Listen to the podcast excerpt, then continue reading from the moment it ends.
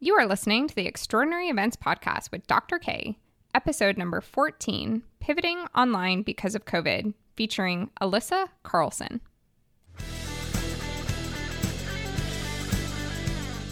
Welcome to the Extraordinary Events Podcast, where we aim to educate, inspire, and empower individuals who wish to design transformational experiences. Now, your host, Event Education Champion, Dr. Kristen Mallett.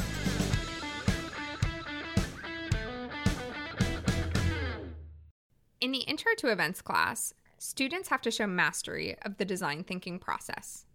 Students are able to show this mastery in a variety of different ways, such as designing a training video, a game, or even a podcast.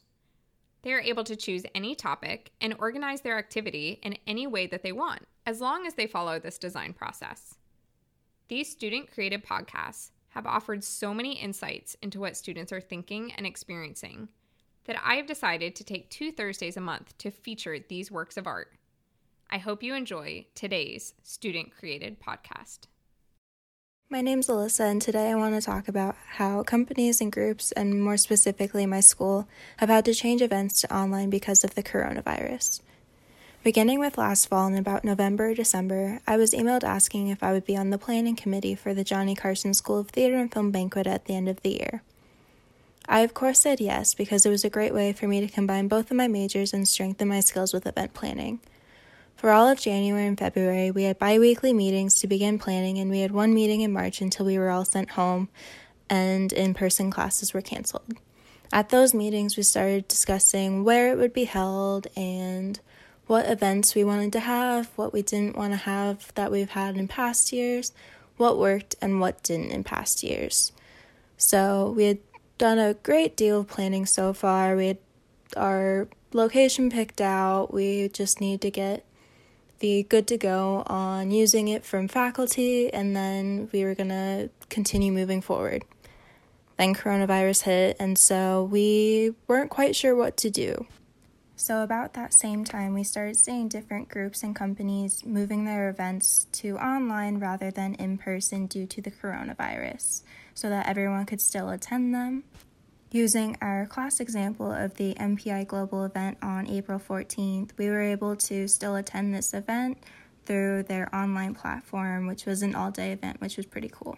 We also see musical artists such as Slander and other EDM community members um, doing online viewing parties of their shows that they'd pre recorded, that they planned on showing much later, and then decided to use that so that their fans could still get a concert experience at home. We also were able to see other artists raising money to kind of help everyone else affected by this, which was pretty cool. We, as a large community, were able to create online events in such a short period of time, and it really truly did amaze me. It definitely got me wondering, though, what we could do if our banquet was going to be happening or not, since we couldn't meet in per- person.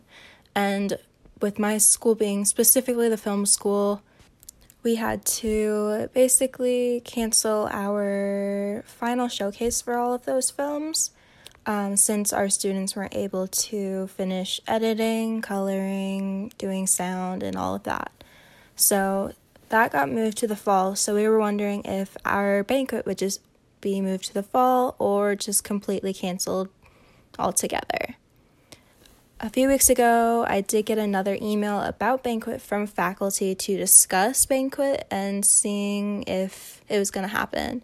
So, in this meeting, we discussed if we should try and host an online event or not, and unanimously, we did come to the agreement that it needed to happen somehow, whether it be in the middle of summer when we could all get together or online.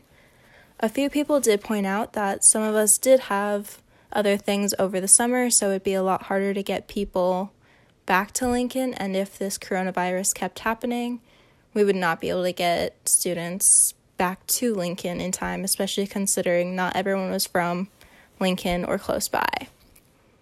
So at this point, we started moving forward, trying to decide what would be the best platform to use, how it would work with our awards, how it would work with our films, and more.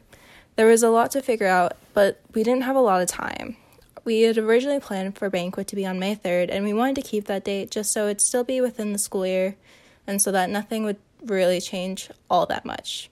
We were advised to keep everything the same as much as we could, so we were following it.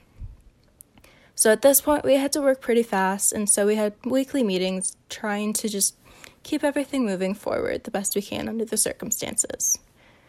We're now about two weeks out from that May 3rd date, but we've moved forward pretty well. We've got our platform solidified, which is good. We are planning on using Zoom so that students can message in the chat if need be, but it'd be an easier way to just be able to talk and present and just be able to see everyone.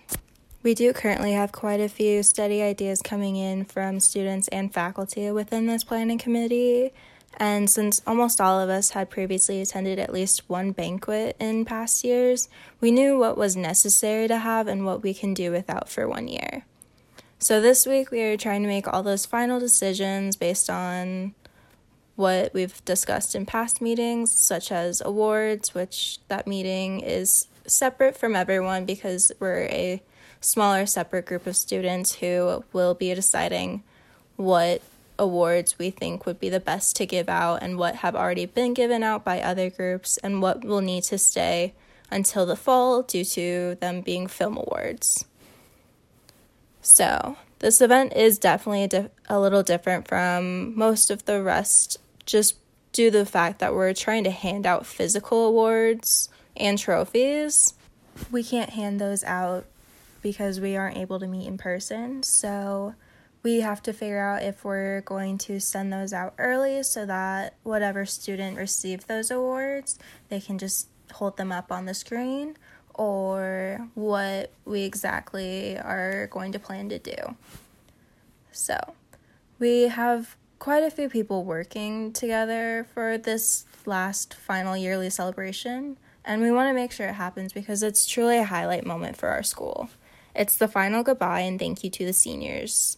It's a highlight reel of the year, the bloopers, and most importantly, one last opportunity for everyone to just come together before we all go off for summer or specifically for the seniors, off into the real world where they may not see any of us once they leave. I am very impressed so that we are managing to put together such an important event in such a short period of time, and while it may not go perfectly planned, the important part is that we are all able to get together one last time to celebrate all the hard work we did this past year. So, I'm excited to see what we can plan for the last 2 weeks before that this event and I'm hoping everyone is able to enjoy it as much as they possibly can from the comfort of their home.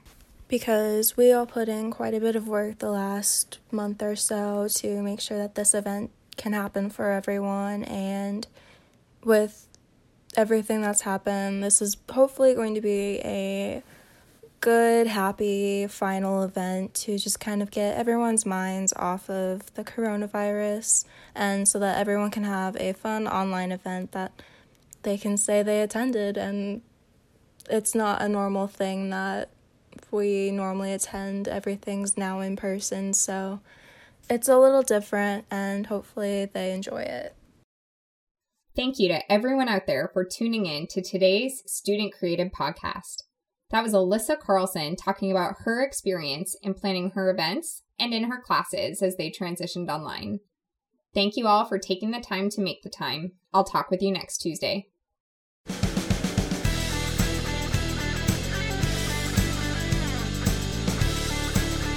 Thank you for listening to the Extraordinary Events Podcast. Stay tuned for our next episode.